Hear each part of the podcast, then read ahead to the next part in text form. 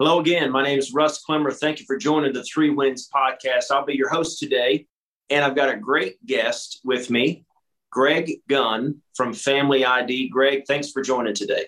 Oh, thank you so much, Russ. I'm so excited to be here. I'm, uh, this is going to be it's going to be fun to get to talk about a multi generational vision. It's going to be great.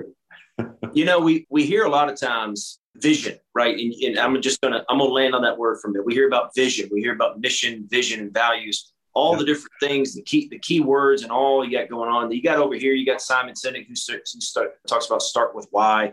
You got all these different things that people who are supposed to be like the sign behind you says on purpose, right?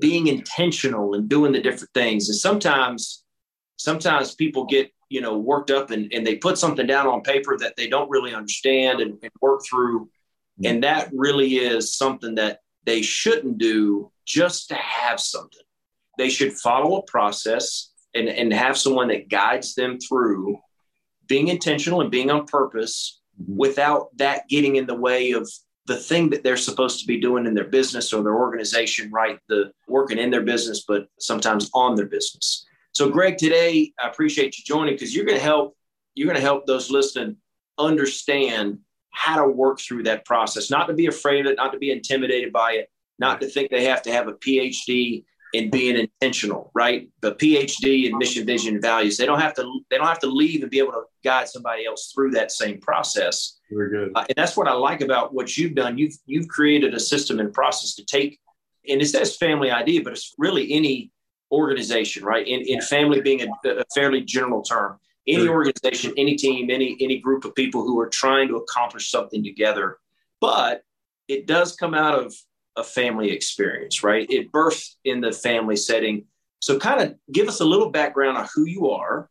Okay. Give us a little background of Family ID as an organization, right. like the garage startup story, right? How did where did it come from, and what led you into it, and kind of give us a little history of, of all of that. Sure, sure. Well, it started when I was I was going to college. I was a junior there. The school was Southern Nazarene University in Oklahoma City.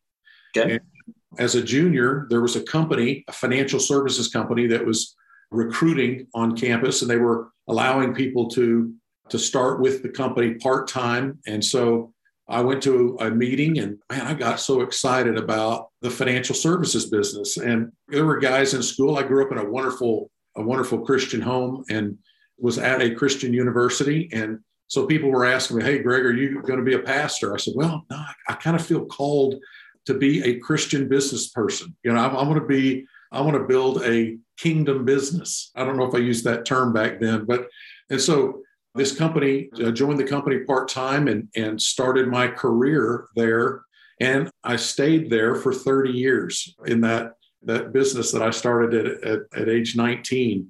I got my, started getting my licenses and, and went into that business. And I just loved it. I loved helping families develop and prepare a game plan financially and help them think more further down the road. I called the average person, I call a they have about a two paycheck vision. We, we look down the road two paychecks uh, before it's, it's like a long term decision, right?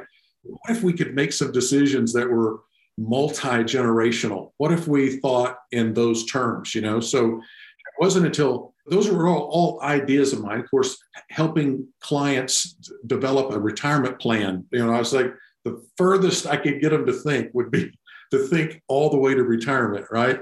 And so, and it wasn't until 1997 that I, I was 37 years old, and the associate pastor at my church was absent one Sunday. It was in December, and, I, and the next week he was back. And I said, Hey, David, where were you last week? He said, Well, my wife and I were on our annual family goal setting weekend. oh, what? He said, Yeah, this is our fifth year. We go away once a year. We write goals for our marriage, goals for each other. We think of three or four goals for each of our children.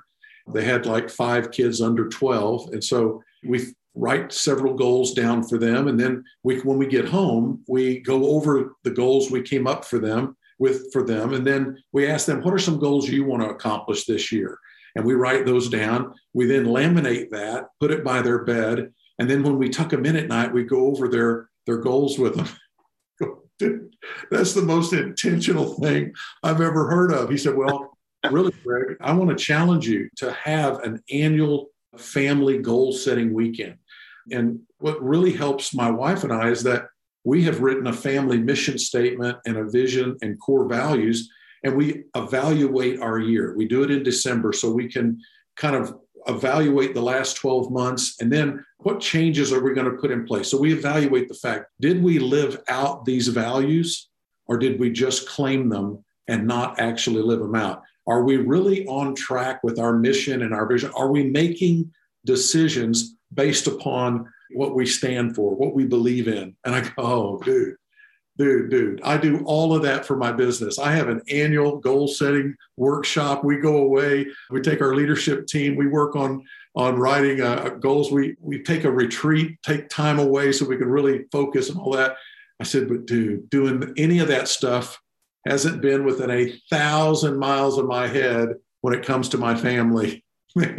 all right, I said, stop. Write me out an agenda of exactly what you do on this family goal setting weekend and how do you write a family mission statement? he said, Well, you'll figure it out. You've got a company mission, right? I go, Yeah, but man, I don't know. I must have I must have brain freeze. Uh, how do you do that for your family? Anyway, so I found this book that uh, Stephen Covey had written, The Seven Habits of Highly Effective People. And one of the seven habits was that highly effective people write a family mission statement and I found a little audio book that he had done. Uh, ordered that. I listened to it 10 times. My wife and I set a date. Okay, at this time, I had a nine year old daughter. We had a six year old daughter and a six month old. So we brought our six month old with us on this trip. He said, drive at least an hour to give you and your wife some time to decompress, get just get some windshield time. And then when you get there, you need to spend one hour in prayer. So we just, man, I'm coachable. So I, I took my little agenda. I did everything he said. We drove to, we drove from Oklahoma City to Tulsa, about an hour and a half away. We got into that hotel room. We knelt down and we just started praying. We started praying for an hour. And about 30 minutes into that, I, I'd prayed for everything I could think of to pray for. I prayed for every missionary in the world. So, I mean, I said, okay, let's open the Bible let's just start reading through the Bible and let's pray some scripture. You know, so I turned to a chapter in Jeremiah 35. In that is a story about a family called the Rechabites. And Jeremiah has invited the Rechabite family into the temple. He's got some instructions and a word from the Lord for their family. So I just thought, man, wouldn't it be in something that the prophet of God, the you know, the, the guy that's going to share with us, he's got a direct line to, to God, right? And so he's got something he wants to share with us. Oh my gosh, you know. So he invites them into the temple in one of the rooms there and he sets wine out before them. And he says, You guys go ahead and have a have a drink of that wine, and then I've got something I want to I want to share with you. And the Rechabites looked at each other and said, We're not going to drink it. He said, Well, why not? Well, our great grandfather, Jonadab, son of Rechab, gave us three instructions that we are not to drink wine, we're not to own land, and we're not to grow crops. And he said, he gave this command to every generation of our family, all of your sons and daughters forever. So we have been living out those three commands now, and come to find out, those commands were given 200 years earlier.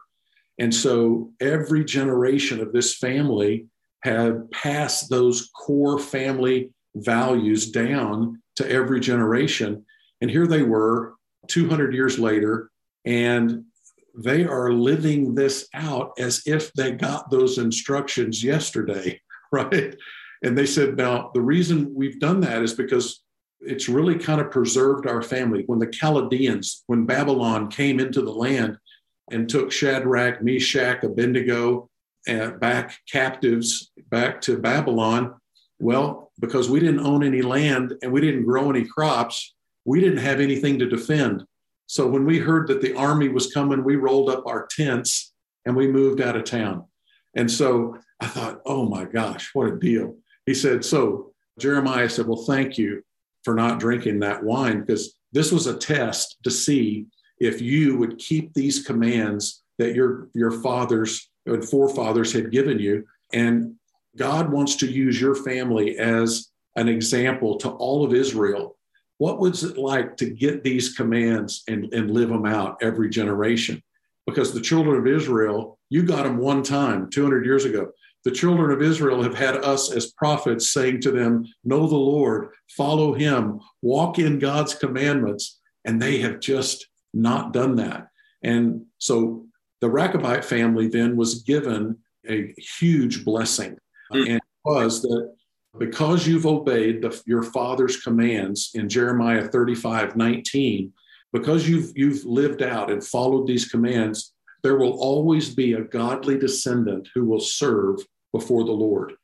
And I thought, man, that's what I want. I want a multi gen. If the Lord were to tarry another 200 years or 300 years, what if there was a Gunn family descendant that every generation lived their life more fully for God than we did in our generation?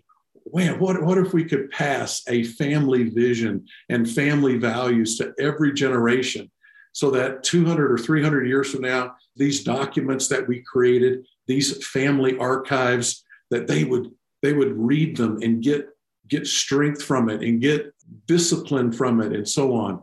And I thought, oh man, okay. So Ron and I, we were praying over that. We said, Lord, would you give us the Gunn family the Rechabite blessing? Would you give us the three family instructions that we could leave?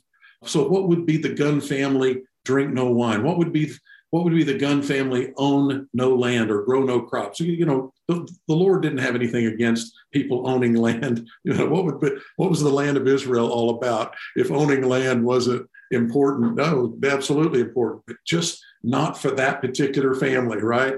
Or growing crops or, or drinking wine in moderation, right? So we said, okay, Lord, we want to know the Gunn family instructions. What could we pass to every generation and number one, the number one thing we felt like we wanted to pass is that every generation of our family would see their family as their first and most important ministry.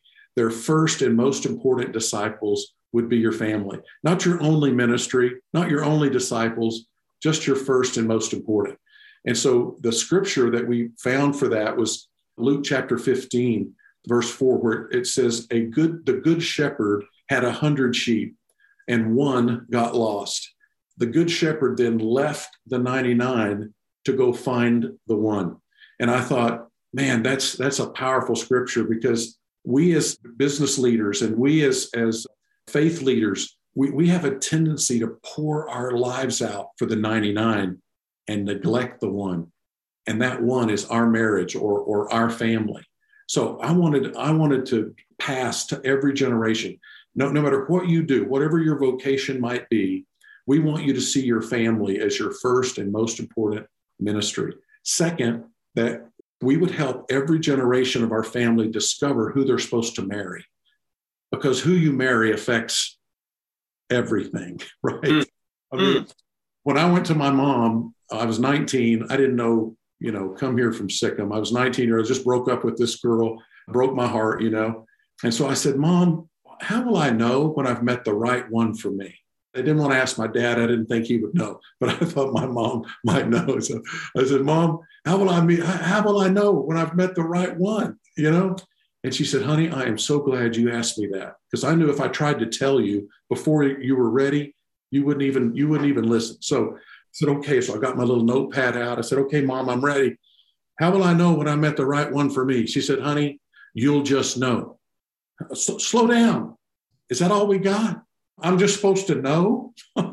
well, yeah, I saw a girl at the swimming pool yesterday. I think I know.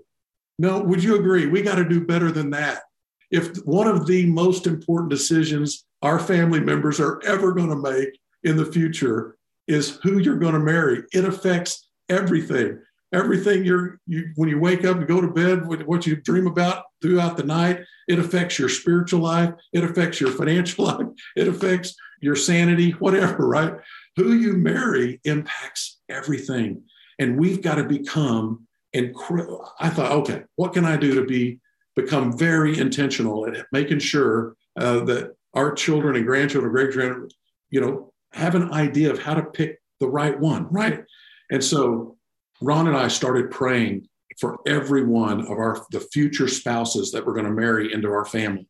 We went overboard. We started praying for the parents of that girl or boy that was going to marry into our family. We prayed for their marriage. We prayed that they'd be focused on going to a marriage seminar and just getting better at marriage, right? We prayed for the grandparents because I think, guys, really, grandparents have more influence in their little finger than mom and dad have in their whole body. But grandparents think, oh, I don't want to.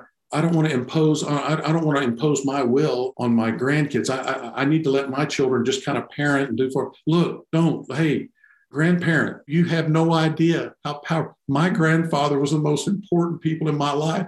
If my grandfather had a mission statement and a vision and some core values and some family archives, I'd give anything. But he passed away when I was 12 years old, and I don't have a single piece of paper he wrote. Man, I, I know there's pictures out there, and we got a few, but man, what if I had some documents that were written and said, Greg, this is what our family was called to do. This is what we were put on this earth to accomplish and honor. Dude, those would be the most valuable documents in the world to me. And yet I had almost nothing. And so we should say, look, we want to make sure that when we're praying for that future spouse, we're praying for her favorite coach, we're praying for their praying for their favorite book, their favorite movie, because all that stuff has impact. We're praying for their best friend, right? I mean, dude, if I go pray for parents and grandparents, I need to be praying for their best friend. I got in more trouble with my best friend than I ever did with my grandparents, right? I thought, dude, that's right. I need to be praying for that youth pastor that they're going to be in that that youth group, that youth pastor will be focused on helping these kids overcome all the challenges in the world. On, on. I mean, right. I thought, dude, I got some praying to do. I hadn't been praying for all my future generations and who's going to marry into our family. So that was the second. Number two, we wanted to make sure we helped every generation figure out who they're supposed to marry. And then third, we wanted to put an end to unresolved sibling conflict. I mean, if you think about it, the first murder in scripture was between two brothers. What? I mean, think about the book of Genesis, how packed it is with unresolved sibling conflict. Ishmael and Isaac. I mean, look at what happens to unresolved sibling conflict in the future generations. How, how, are the, how are the Arabs and the, and the Christians and the Jews, right, the descendants of Ishmael and Isaac, how are their relationships? It's worse now than it was a thousand years ago. Am I right? I mean, think about it.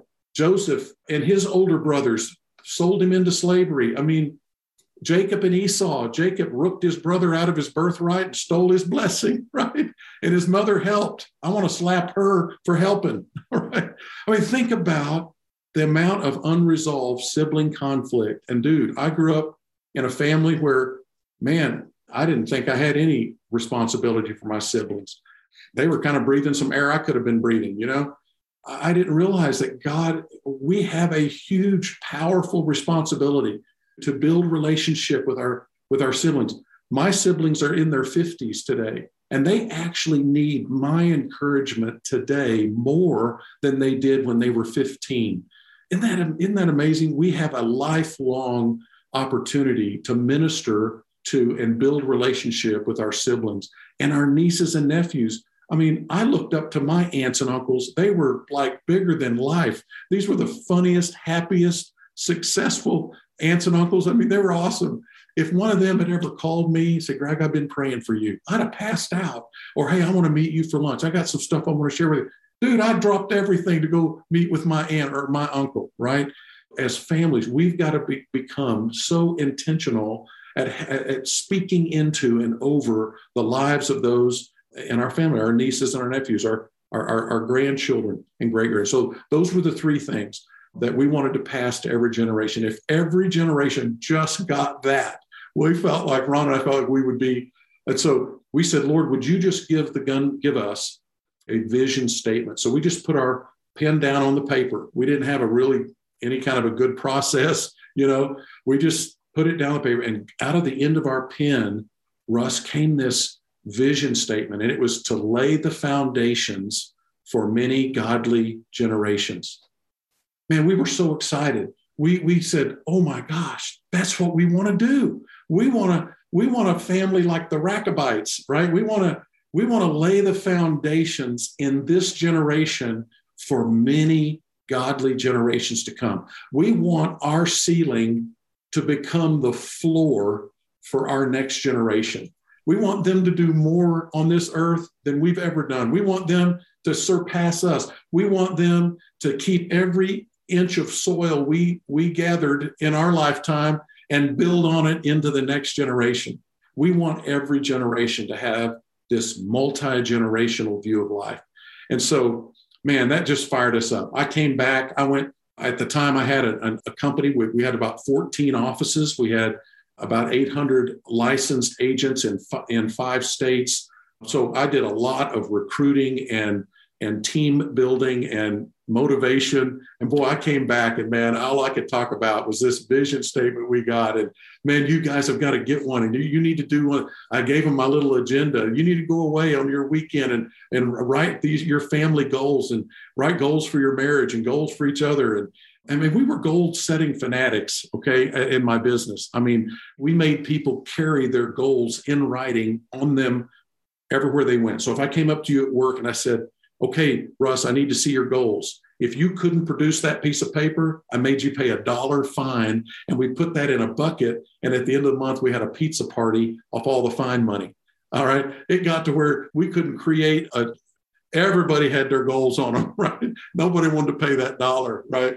And so we were already goal setters, but we had never done that with our, for our family. So we really started encouraging people. And so about after about six months of all we could talk about how this has changed the way I think. And now when I sit down with my client, I talk about their multi-generational vision and stuff, you know, show them my vision statement.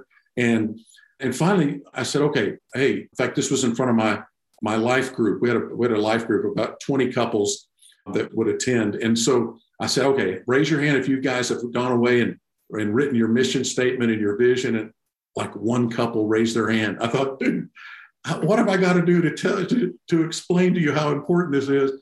And finally, someone said, Greg, we need somebody to kind of hold our hand, kind of walk us through it. Yeah. We don't even know yeah. where to start. I don't know which, well, what, what goes first, what goes second. I, okay, great, stop. All right. We set a date. We took uh, 17 couples to a hotel. We locked them in that hotel. And man, at by the end of that that weekend, every family had written a family vision, you know, of some core values and a mission statement. And that started, that was actually in 1997 when we did that first event. And then in 2003, we started, we formed a 501c3 nonprofit organization called Family Vision Ministries. And we started doing what is now today the Family ID, Family Intentional Direction Workshop, that has really become streamlined it now to where we can walk a family through this in about five hours. It's a we can do it a little less than that, but even you know with breaks and and you know a meal in there and that kind of thing. But man, it is so exciting to see family after family. That was in 1990, kind of started unofficially in 97. We became a 501c3 in 2003. Since that date, we've had almost 50,000 families go through this workshop, either live or they've done it online. And it's so exciting. We've now got it in five different languages. We have it in Spanish, of course, English, and then Portuguese. We have it in Russian. We have a, a family ID leader in Russia that is taking families through the workshop now all over Central South America. We have it in Italian, we have it in Arabic. And so God is just beginning to get to multiply this literally around the world. I was able to go to India for three different times. I've been to India. We've had 10,000 families go through the workshop in India. And it's just it's just exciting to see how families are just all over the world from every people group. They are so interested in developing this, this family vision. And of course, you can see the attack on the family is unrelenting and it is worldwide. And so we feel this, this calling to help build up and strengthen the family. And man, when you create a family mission statement in these core areas, you do it with your children. And I'm serious, we see children as young as eight and nine years old who just lean into this. They are so excited that they have a voice in this. We see couples that are having their grown children and their spouses, and we're getting them all together in one setting. And we go through this workshop. We really customize it for those high impact families that we really feel like God has given them great influence on the earth. We want to help that family and get their family archives started so they can pass it to every generation. So that's that actually started in, in 1990. And then in 2010, I sold that financial services business and went full time helping families take this, this message of building an intentional direction for your family. Here's what we found where family identity is strong, peer pressure is weak.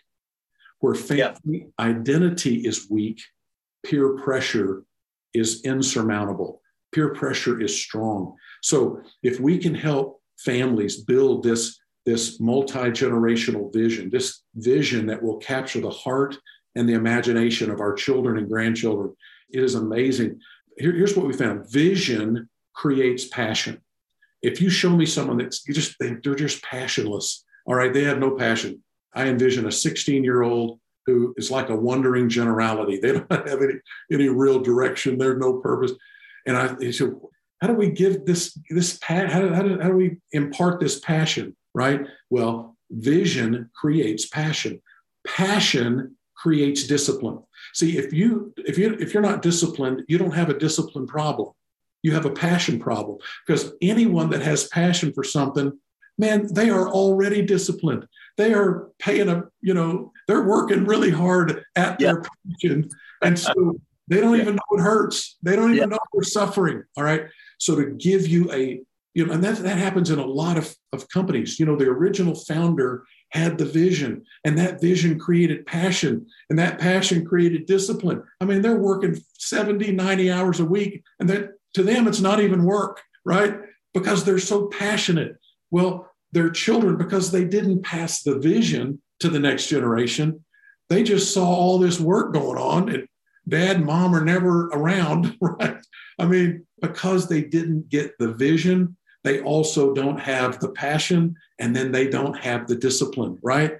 So we've got to pass the vision to every generation. We found that there are four things we need to pass to every generation. Number one, the vision. That vision is so important.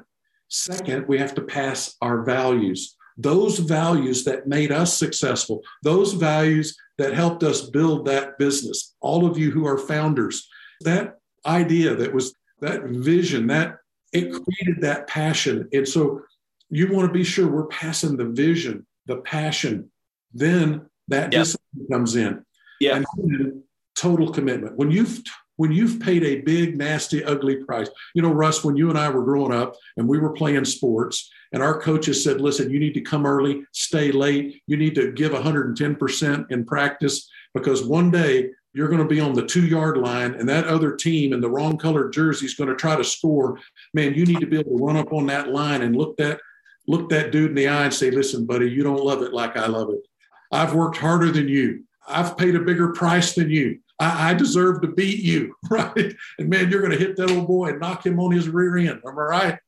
Dude, that's right. It gave me, man, because I had paid such a big price, I felt like I deserved to win. And that's that's the kind of little extra edge that we've got to pass to every generation of our family so they can be successful. They have to get our vision, they have to get those core values, they have to get our village of advisors. Look, if we one of the most important things Solomon could have done for his son Rehoboam, he was going to inherit the kingdom when and when Solomon died, he had not spent any time building a relationship between his advisors and his son.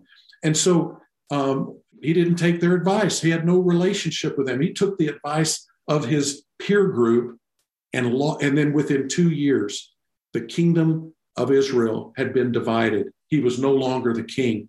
And that, that division started on that day, and it was not restored until 1948 when Israel became a nation again. Yep. Think about that.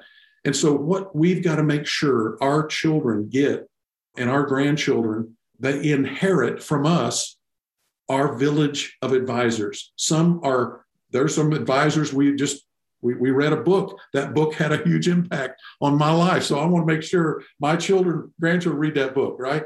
There are advisors. And that's what I see you're doing, Russ. You, you have the organization that, that can help facilitate that village of advisors around that those children and grandchildren. And then the fourth thing you have to pass is your valuables. Yet 99.9% of all uh, planning, right, is done to pass only one of those four, right? The valuables. And yet, if they inherit these first three, they don't even need the fourth one. They'll recreate the fourth one, right? They've got the values, they've got the vision, they've got the village of advisors my gosh, they don't even need them yet. Yeah. And they, they often, in what we see and what we fight against, and at least in our work and the families we're talking with, right, is that the values are, if you train kids to pay attention to the valuables, mm. Mm. then when it's time, that's what they're going to orient themselves around. That's good. That's they're right. not going to pay attention to the vision, the values, and the village of advisors. They're going to just say, "Hey, where's the stuff?" Right. or where are the things, where's the stuff? And I've got four little kids. You know, I'm, I'm similar to where you. I, I got four little kids, and and right. they're stuff oriented. Right. right. They're thinking about stuff. We're born. Um, we're born stuff oriented. Right? Yeah. And somebody said that you know the the adults who have not transitioned into adulthood, right? right?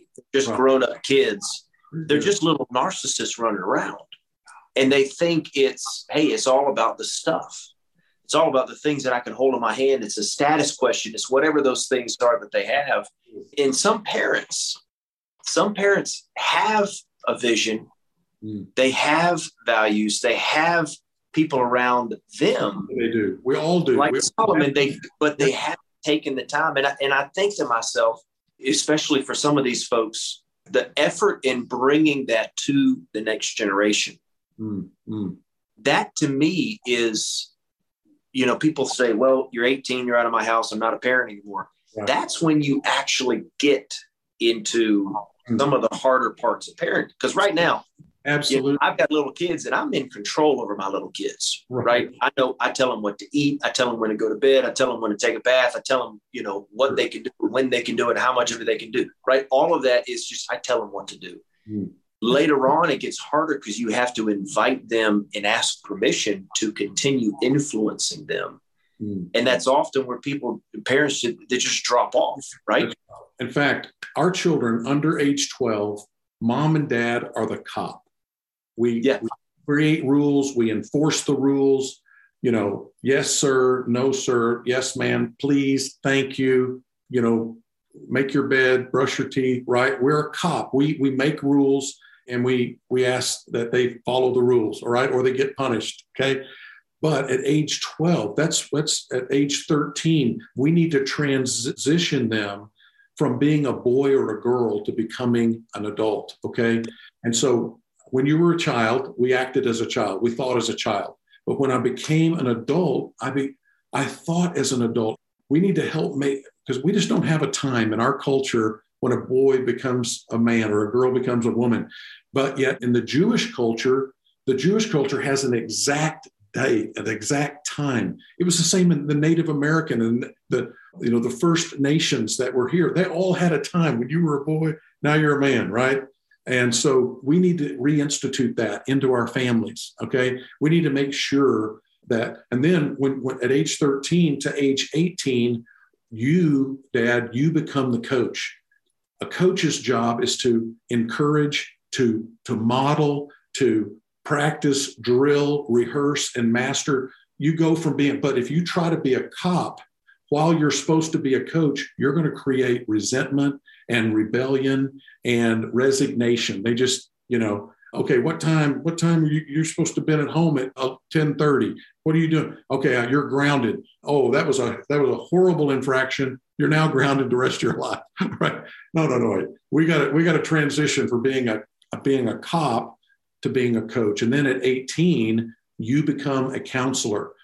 Now, when do when do you when do you engage a counselor? You have to wait for the person that needs the counsel to ask a question, right? So yeah. we need to let our children now. Can you imagine at age 25, we're still trying to be a cop? You talk about, man, you talk about creating a, a an opportunity for rebellion is for you to keep keep being a cop when you should be now a, a consultant. You're a consultant. You're a counselor. We've built such a relationship during that teenage years when we were coaching them. Right now, would you agree? Some coaches are good and some are bad. Some only focus on everything you did wrong. Am I right? Yep. You think, yep. coach, coach, did I ever do anything right? I mean, well, you're only pointing out my my flaws. No, it's let's let's drill, let's practice on this. You know, son, daughter, during your teenage years, man, you need to avoid these big rocks that if your boat hits that rock, man, it could sink your boat. It doesn't necessarily sink it, but it could, right? So, man, I want to help you avoid unwanted sexual behavior. My gosh, honey, man, if we can help you avoid hitting that rock, man, I want to help you avoid the drugs and alcohol. There is a reason why in our in our nation you have to be 21 to purchase alcohol. It's because your brain is not fully developed yet. And what they've discovered is kids who get caught up in that in the teenage years have a tendency to struggle with it the rest of their life. So we want to help you avoid those kind of things and help you get your education, help, you know, that kind of thing. So I want to be your coach. I want to help help make you the best you can be, right? And then and then you become that consultant. So you're you're so right. And and us helping just being more intentional and having someone having a, a, village of advisors that can come around you and help you do it. I mean we're all on a journey. We just need some guides to help guide us on that journey. And, and that's what i love about what you what you guys do and what we do at family id we help families and just help be that guide to them down this journey of life in multiple generations we want your children and grandchildren, great grandchildren.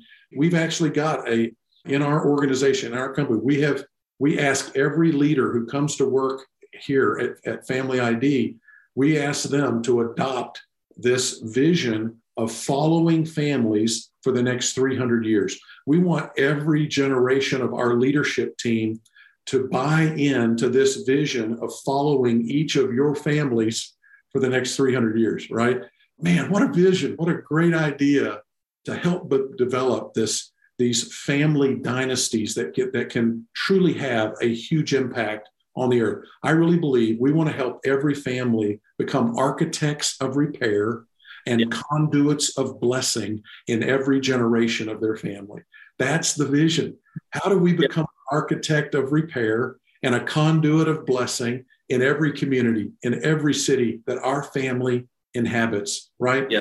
And that's that's what we want everyone, those that we help down this journey of developing their vision and their mission, and then recruiting to that, onboarding a new spouse in your family, yeah. onboarding yeah. a grandson or granddaughter into the leadership team of the family. Yeah, it's exciting. In today's culture, though, I'm going to go back to the comment you made around Jewish culture and uh, Native American culture in, in many ways having that uh, official launch point. Catholicism has it in there as well, uh, somewhat. But if you if you look at it, it's not a magical thing, but it's just intentional, and there's an explanation behind it, right? And if you don't pay attention to the explanation, it just becomes routine and tradition. Right. But if you dig into it and appreciate the explanation behind it, someone put some thought into it very and good. so, in so many pockets of our culture mm. here in the States, but around the world, right, it doesn't exist. And there's a book that uh, I've been going through called The Intentional Father by a guy named Jon Tyson. Wow. And wow. he outlines that. And then the book is, a, is about his experience mm.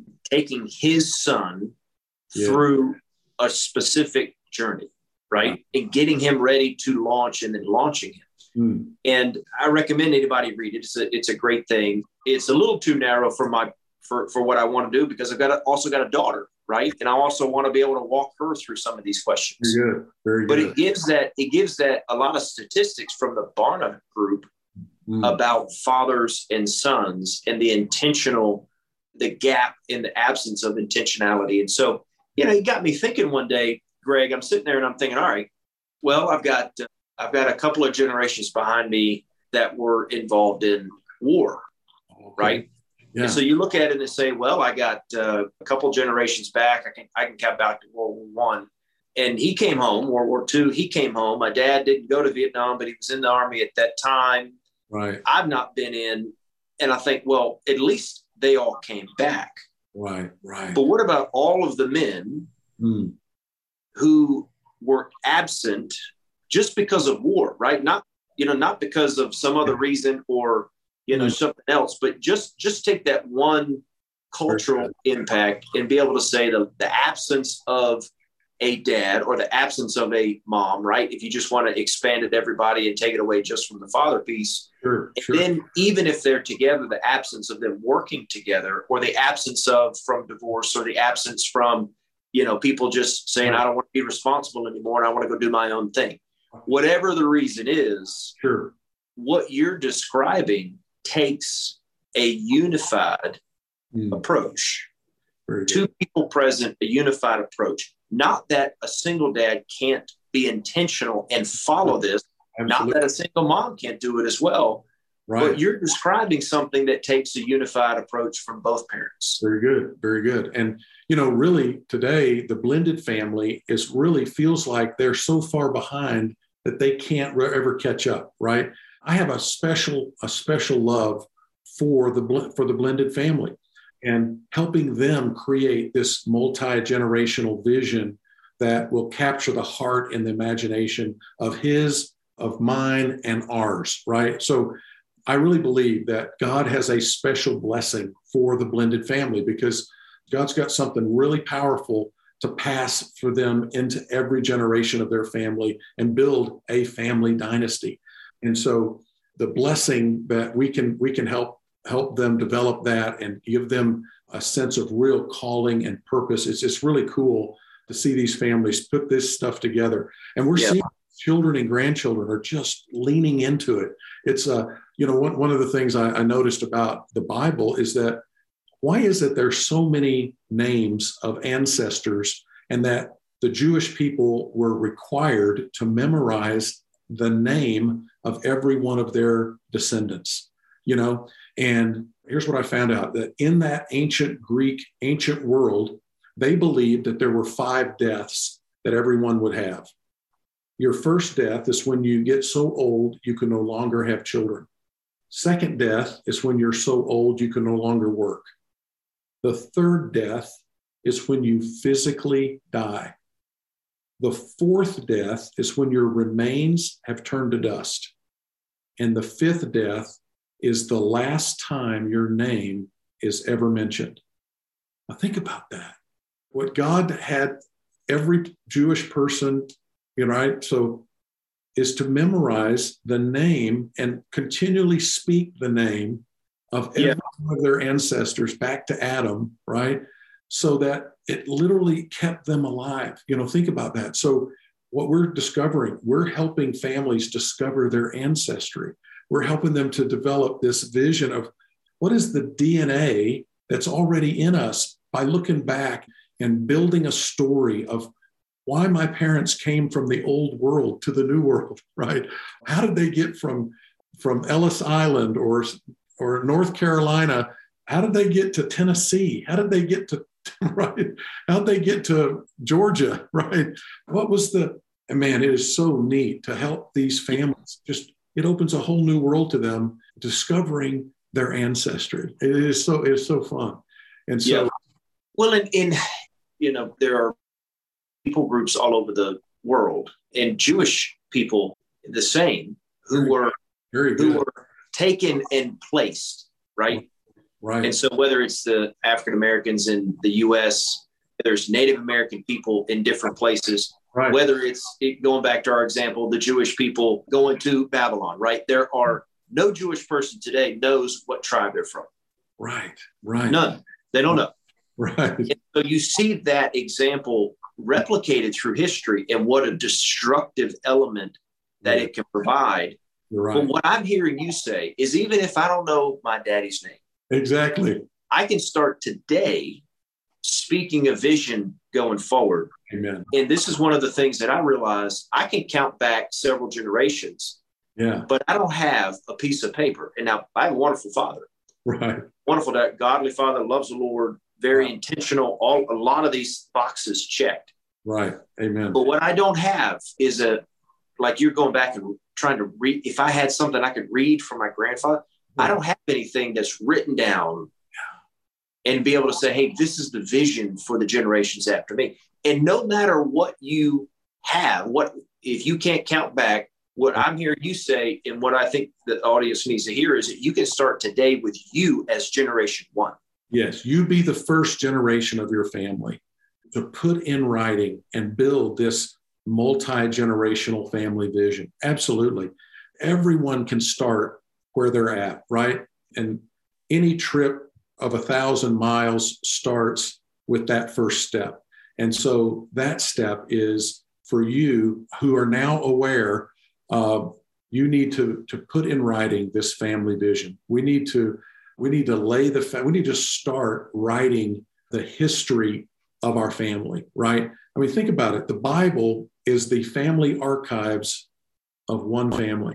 Every one of the 40 authors over 1500 years were in the same family, right? What if they hadn't written the archives down, right?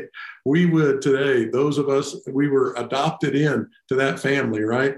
And so you be the first generation of your family to put this vision in writing, to cast this vision that will capture the heart and imagination of our children and grandchildren. I read a book that really inspired me, and it was a, book called Orphans at Home by Joe White. Joe and his family started one of the largest Christian sports camps in the nation. It's called Camp Kanakuk. It's in Missouri. And at this sports camp, they got 10 to 15,000 students a year go through this sports camp. It's unbelievable. One night he was there with his daughter. They were, she was about 12 or 13, and they were walking to a little campsite and all these students were sitting around sharing some of the challenges that they faced when they got back home. And man, the stories, he, he actually wanted to put his hands over his daughter's ears and say, honey, you don't need to hear. Man, there was just the challenges they faced, the, the kids that were cutting themselves. There were kids that were just in rebellion and oh no, she can hang on oh Lord, how do I protect my girl from all that she is going to encounter in the next five, six, ten years, you know. And so he was kind of discouraged. And, and anyway, the, the group broke up and they were, he was walking back with his daughter, holding her hand, walking through the woods in the middle of the night. And uh, they got into a clearing and they saw the gorgeous stars. And in that area, man, there's no light pollution. Man, you can see the stars. They're like you could reach out and touch them. And he said, honey, let's find the brightest star in the sky. So they look and they pointed out what they believe the, brightest star. Just as they find that star, an airplane flies over with its landing lights on. And he said, Honey, let me ask you this. What's the brightest light in the sky tonight? Is it that star or is it the landing lights on that plane? And he, she said, Daddy, those landing lights are a lot brighter than that star. And then he had his flashlight. And he said, Well, let me ask you this Is the light from this flashlight brighter or the landing lights on that plane? And she said, Oh, Dad, the light on your on your flashlight's a lot brighter than that plane.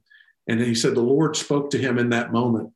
He said, Look, if you will hold the candle of your family values, even if it's just a one candle string, if you'll hold the light of your family vision, your family values, if you help create this family identity, it will be the brightest light she'll ever see.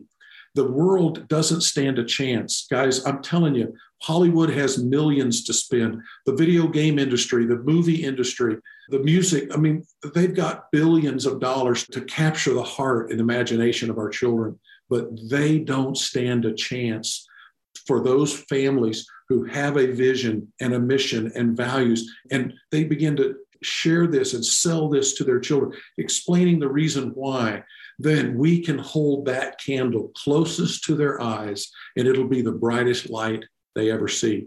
So that's the key. That's what we've got to do. And that's what I love about what we do at Family ID, helping families develop their family identity.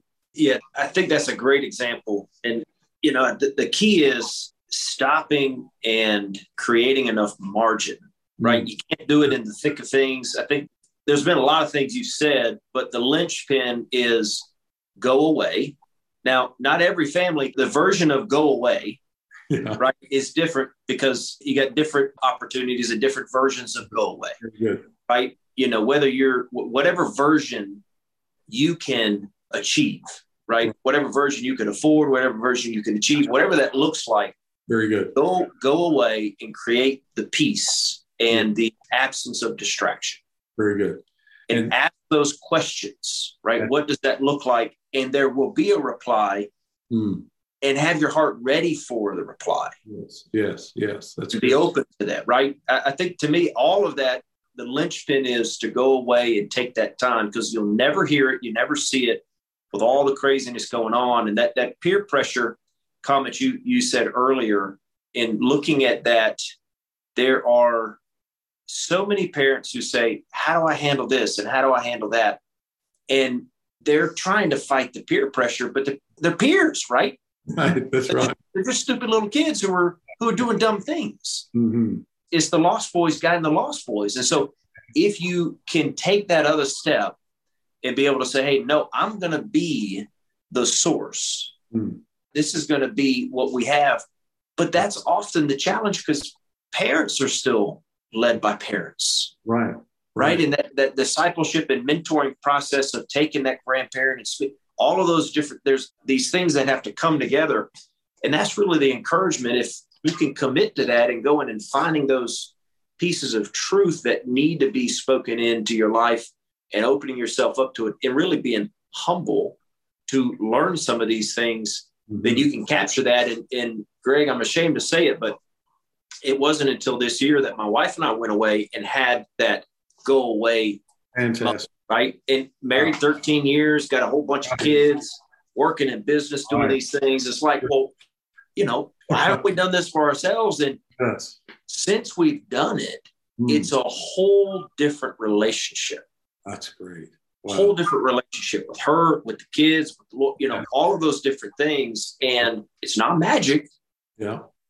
It's not magic, but it just gets the trash out of the way. Yeah. Right. It just gets the it gets the clutter and the trash and everything else out of your mind so that you can look at it Amen. And, and, you know, I sat through I sat through your session. What was it? Sometime last year when you sat in with the legendary group, right? The mm-hmm. monthly legendary group, right? And you talked about those five deaths, right? And that was the thing that, and it jumped out on me again today. Right. Looking through the five deaths and realizing, shoot, you know, I know back a number of generations, but no one's saying that uh, that previous generation's name. No one's saying it. Right, right because nobody knows it. Yeah, exactly. And to think about it in, in the, the final death being no one knows your name. Hmm. And, you know, even the people who are the most popular and well known person in the world today, who, I mean, throw a name out there. Who is that? Who's the most popular person? Everybody knows that person. Elon Musk? Elon Musk. Yeah, very good. Jeff Bezos. Yeah. At what point is Elon Musk going to experience the fifth death? Hmm where no one no one said at some point and that's a scary thing but at, yeah. at the end yeah. of the day we know we're temporary that's right right we only have a certain amount of time and influence sure. and to the degree we can of pushing that forward so people understand and people memorize people know that's what the biblical account is we have matthew 1 for that specific reason be able to trace that all the way through mm. but that's a really impactful thing so greg tell me you know, you're, you're 2003, you started. Right. So you've done 50,000. Right. What's ahead? Well, we really believe that we have a vision, a big, hairy, audacious vision. Okay. And that is to take family ID to 30 million families. We want 30 million people to go through this workshop and we really believe that God is, is opening these doors so we can do that. So, to do that, we have to leverage technology. So, the way a person can go through this workshop We have live events where we go and we do a group event.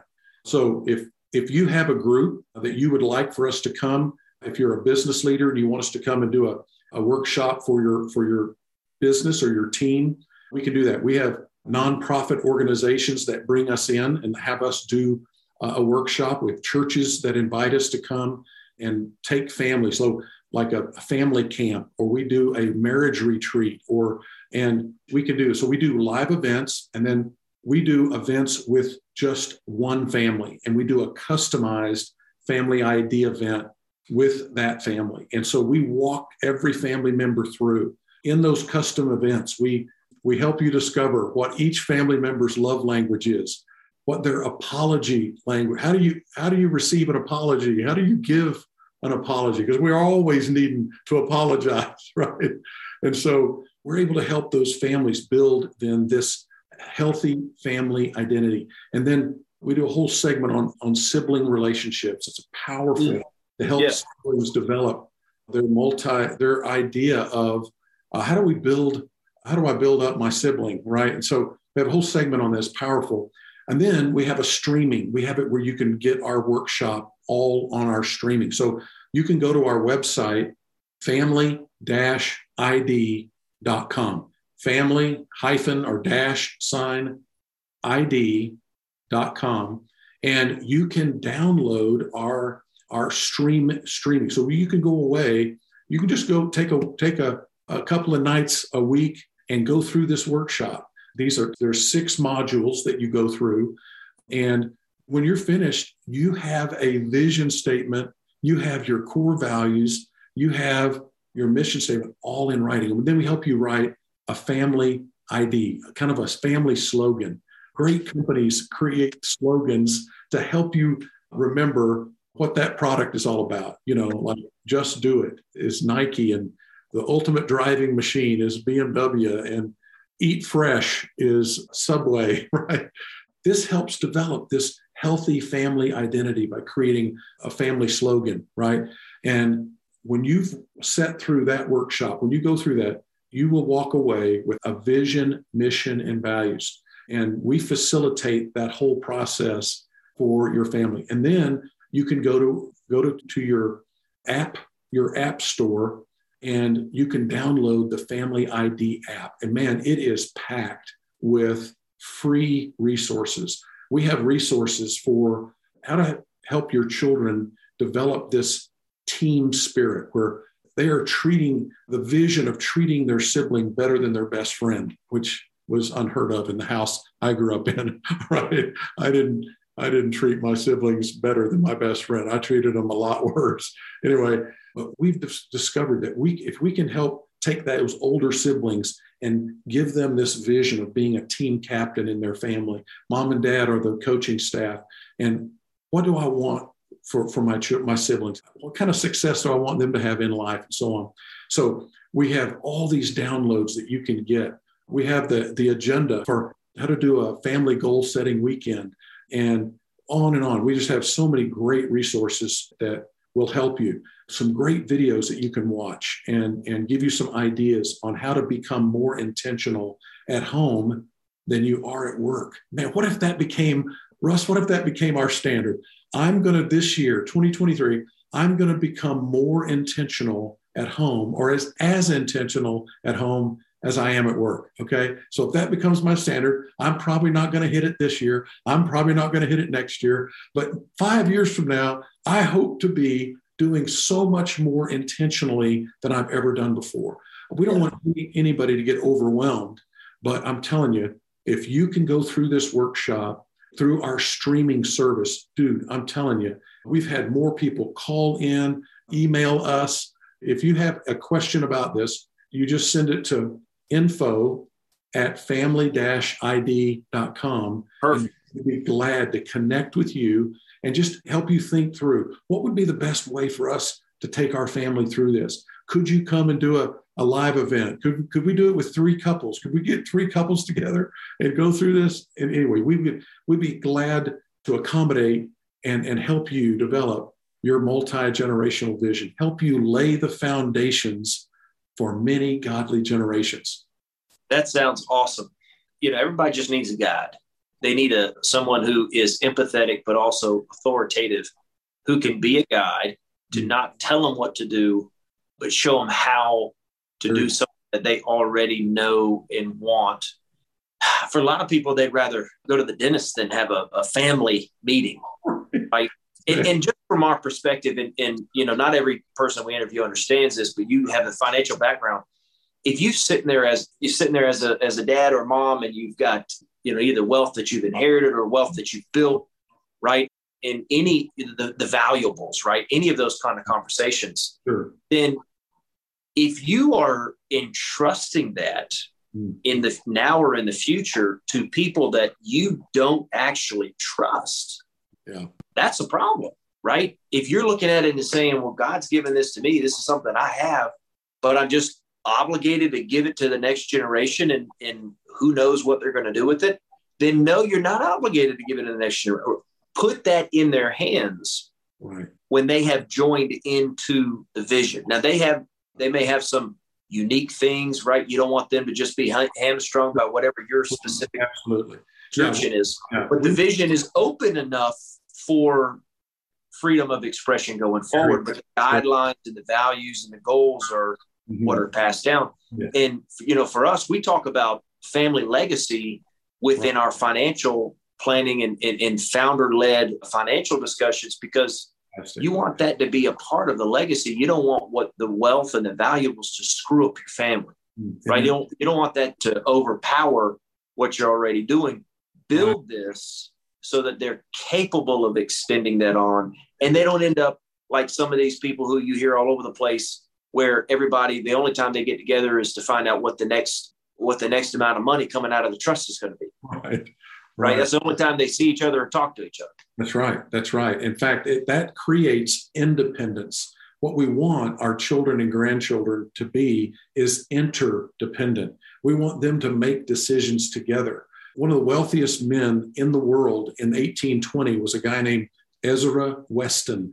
And he owned 115 merchant ships, one of the top shipbuilders, all the whaling ships, uh, merchant ships, and in 1820, one of the wealthiest in the world. And yet, within 35 years, all of that wealth was gone.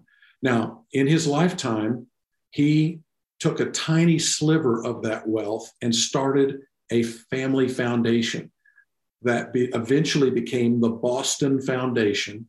Today, that foundation is worth over a billion dollars, and they've given away hundreds and hundreds of millions over the last 200 years. And so now, wait a minute, how can the vast amount of wealth be gone? And this little sliver has been built because those who made the decisions in the foundation had to make decisions from a position of trusting each other. They were yep. on they were on the committee. They made decisions together. When Ezra Weston passed away, he just took each one of his children and took a piece of his and gave them one fifth of it. You got one fifth, you got one fifth. Well, that caused the children to never have to see each other again. They, they've got their they've got their own. They don't need to get back together for the family reunion. There's no need for that now, right? And so that just facilitated each of them becoming independent instead of becoming interdependent. So some of the best advisors we've heard from in this area, they've said the goal is to have between two to four family meetings a year, and only one of them talk about the money. Spend the rest of the time building family interdependence. To create this opportunity to get all the family together and build relationships. You know, ch- children don't rebel against authority, they rebel against a lack of relationship. Families don't rebel against this family, uh, you know, uh, the patriarch and matriarch of the family, they're, they're well, they just, it's a lack of, they, they need to build relationship. Our children and grandchildren, our, our, nieces and nephews need to build a relationship with each other, right? So Ron and I started a, a family camp where we call it cousins camp. So we get all the cousins to come over to our house. And then next year we go to my brother and his wife's house for the cousins camp. We want to build that family interdependence. And that's a powerful tool for us to be able to help families pass their vision and their their valuables to every generation without it hurting them, right? Without it causing a, a huge a huge problem in the next generation. So yeah, I, I love what you guys do, Russ. The, the the vision you have of helping families create their legacy and and to to write a legacy letter to their yeah. descendants, right? And so, dude, I'm, I'm excited. Well, we don't we don't have uh, 30 million families as our goal, so we probably need to go back to the drawing board a little bit. I love that. That's big. That is a big, very audacious vision. Right, right. So we really feel like that. And then right this year, we are creating an app which will be a family assessment where okay. you send this out to each family member and we ask questions like do you feel like you're important to your family? Do you feel heard when you do you feel like your voice is heard in the family? Or you know just a whole list of questions. And then it says okay based upon that your family relationship health is a seven on a you know seven out of ten or uh, it's a five out of ten. And so, what you guys need to do, and it gives them a path forward. What would be our next step? If we want to improve our family health? So, we've created an assessment, and we've discovered around the world people like taking assessments. So, they would love to know. It's a, it's a thing now. Yeah. Thing, right. it's, yeah. And then, then we have got set up these modules that, based upon what they put in, what how they identify. If they say I'm a single single parent, yep. and raising good, children. good. I'm a grandparent raising grandchildren. I'm I'm a family. We're a family of faith, so we're faith is very important to us. So they identify, and then we're able to put we put then into this module these eight different videos and modules that will take them through and help them be more of a customized workshop. And so we we feel like we can take that and send that assessment out in multiple languages and, and then help families go through this workshop and get us to that 30 million families. So that's our that's our big, hairy, audacious goal, and that we're working on in 2023. So, man, I'm, I'm excited. Thank you so much, Russ, for for having. Yeah, thank you, thank you. This has been great, and everybody that all the, the number of different things that have been listed, some some books we mentioned. We'll put those in the description of the video. Check on all of that check on Greg and his profile and his whole uh, story. You can read more about it and, and, get in touch with them. We'll have the info at uh, familyid.com listed in the description below as well. Thanks everybody for joining. Greg, thank you very much. I appreciate you joining, appreciate the testimony, what the Lord has carried you through, what he's leading you into, and all of the different organizations and families that you're going to touch. Mm-hmm. And at the end of the day, it's how do we get the most out of the blessing that God has put in front of us. Man. And that's what's so exciting. And I appreciate your time and energy and passion. You, and uh, looking forward to seeing things that come out of all of this. Appreciate everything. Thank you, Russ. Appreciate you, buddy. All right.